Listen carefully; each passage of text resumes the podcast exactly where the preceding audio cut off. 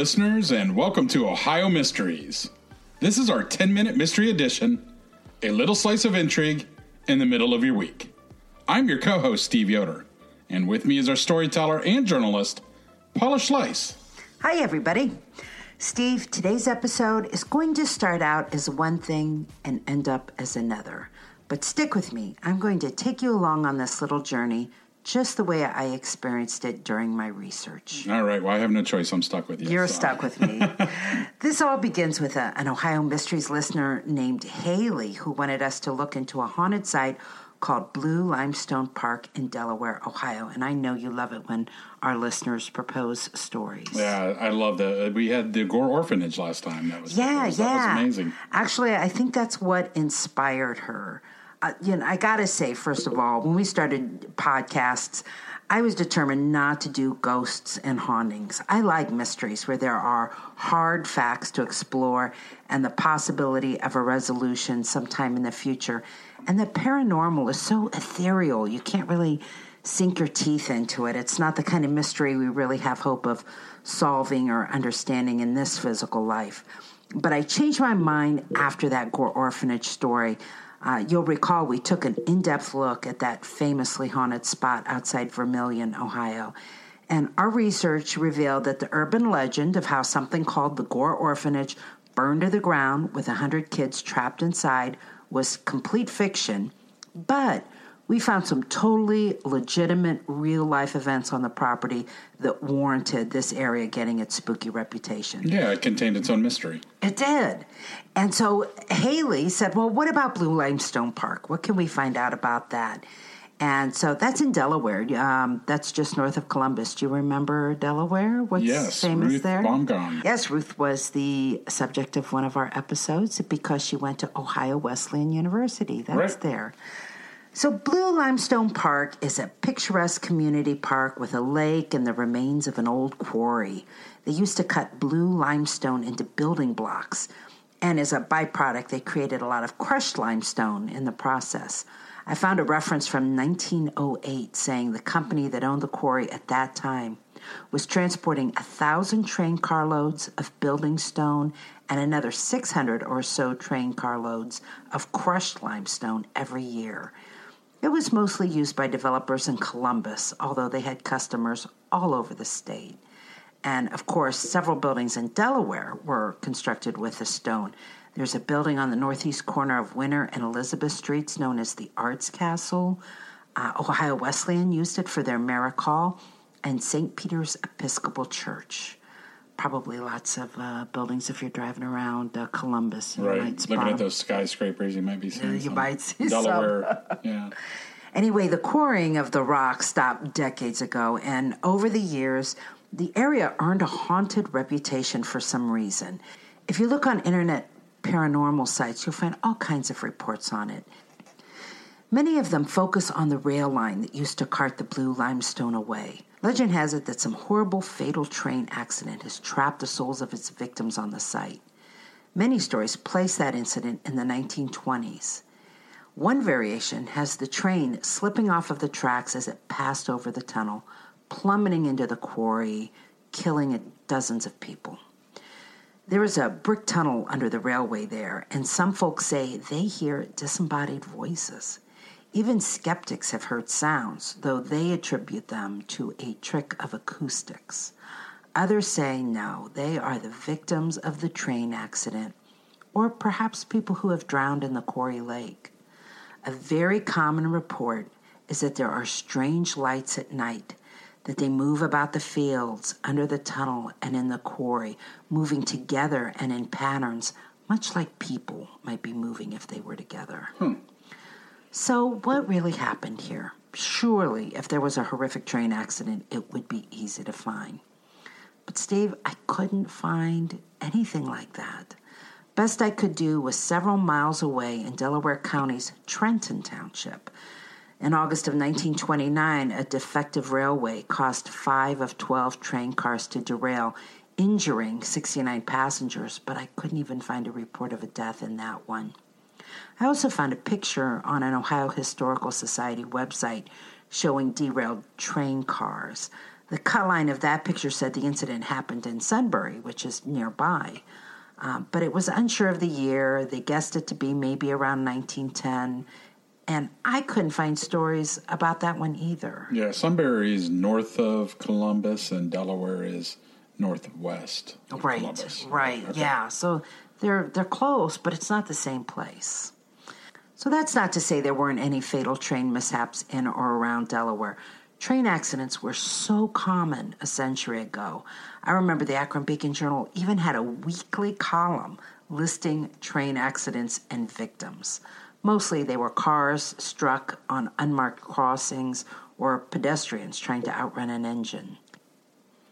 You know, it amazes me how many times people have a train actually sneak up on them. I mean, I've, I've read lots of stories of people who were hit by trains, didn't even know they were coming. Yeah, one just happened last week uh, behind the Akron Beacon Journal next to the transit center. Uh, person was coming across the. Or actually, he was on a train going northbound, and he was going to jump off at the transit center and jumped right into a southbound train. Oh, so he didn't even see the southbound train Didn't even see it coming. Wow, that's amazing. Anyway, there, there just didn't seem to be any single event that could account for a ghost train and dozens of trapped spirits and just the entire reputation that this park has gotten. So, how about drownings? Well, I came across a couple.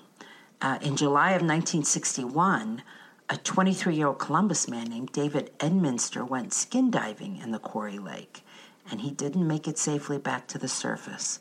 Authorities said it appeared something had gone wrong with his breathing apparatus. But it's the second drowning victim I want to tell you about, and here's where we take a left turn and go from a story about a haunted locale to a very mysterious death. This tale starts in Sunbury on Wednesday, October 18, 1967, at about 7:15 in the evening. 19-year-old Sarah Ann Cleland is headed out to see her boyfriend. She says goodbye to her parents, walks out the door, drives away in their car, and vanishes into the dark. Sarah was a nurse's aide at Jane M. Case Hospital. She was the daughter of Ruth and Howard Cleland, one of five siblings. And she was the fiancée of George Buckingham, a 22 year old divorcee she'd been seeing for two years, and to whom she'd become engaged the previous year. For 10 days, nobody knew what had happened to Sarah. And then one day, a couple of high school students spotted a body floating face up in the blue limestone quarry lake. Fred Fritz and John Almendinger attended Pleasant High School, and they were spending the day at Ohio Wesleyan University to observe a bronze casting demonstration as part of their art studies. During a break in the class, they took a walk, and they came across the disturbing sight. Their instructor, Robert Muchelnaus, went into the water and pulled the girl to shore. Authorities quickly identified the body as Sarah, and the coroner, D.K. Mitchell, would determine the cause of death was drowning, but he didn't know how to classify her death. What had happened? Divers found her car at the bottom of the quarry. It was in 20 feet of water, maybe eight yards from shore. Had she had an accident? Had she driven into the quarry on purpose? Had somebody else driven the car into the quarry to hide it? Police Chief Dalbert Morris said he was leaning toward the suicide theory, but he was not going to close the case. There were just too many questions. One fact that bothered him Sarah was five months pregnant. That's a fact that could have been a motive for murder.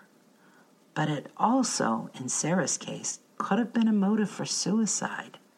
Sarah's fiance, George Buckingham, said Sarah called him the night she disappeared, and they talked for 10 or 15 minutes. He told a reporter that Sarah had epilepsy, and she was afraid of transferring the condition to her unborn child. She told me she would not raise a family if her children would get epilepsy, he told the reporter. He didn't think Sarah had an accident. He believed she had driven into that quarry intentionally. He described her mood as upset and despondent, and he said he was worried enough that he called her parents about an hour after speaking to her and then called them again at 2:05 in the morning. That morning, Mr. Cleland reported his daughter missing to the Delaware County Sheriff's Department. But here's why suicide wasn't a slam dunk answer. When Sarah was found, she was clad only in slacks and her bra. There were no signs of sexual assault, and just a few minor scratches on her chest believed to have been made after she died. But what had happened to the rest of her clothing? The day she was found, police located her coat in the water not far from her body. But police wanted to know where the rest was, so divers kept looking. And a few days later, they found her sweater in the bottom of the lake, 75 feet from where her car was found. And a day after that, they found her blouse. It was also at the bottom of the lake, and it was torn in several places. This is a lake. There isn't a current here. Why was her clothing so far from the car? And what force could have removed her coat, her sweater, her blouse, tearing the latter in the process? As a matter of fact, if she was going to drown herself, why trash the family car first? Sarah's father, Howard, was convinced his daughter met with foul play. There are too many circumstances that don't make any sense if you assume suicide, he said. I don't believe she would have run the family car into the lake. Her pushing the car into the lake just doesn't make any sense. Adding to the mystery, her fiance refused to take a lie detector test. Buckingham said he just didn't see any reason to do so. Without evidence of a crime, the story of Sarah Ann Cleland faded away. The last time the police chief addressed the subject, he said he was keeping the case open. And the last story on the topic I could find had the coroner marking the death undetermined. So I can't tell you what circumstances warranted Blue Limestone Park earning a reputation for being haunted. But I think we did turn up at least one lost soul who might be among the ghosts who dwell there. That was a good story. Well, that's it for our midweek 10 minute mystery. We'll see you here Sunday for our next regular, full sized Ohio mystery episode. In the meantime, enjoy the rest of your week, and may all of your mysteries have happy endings.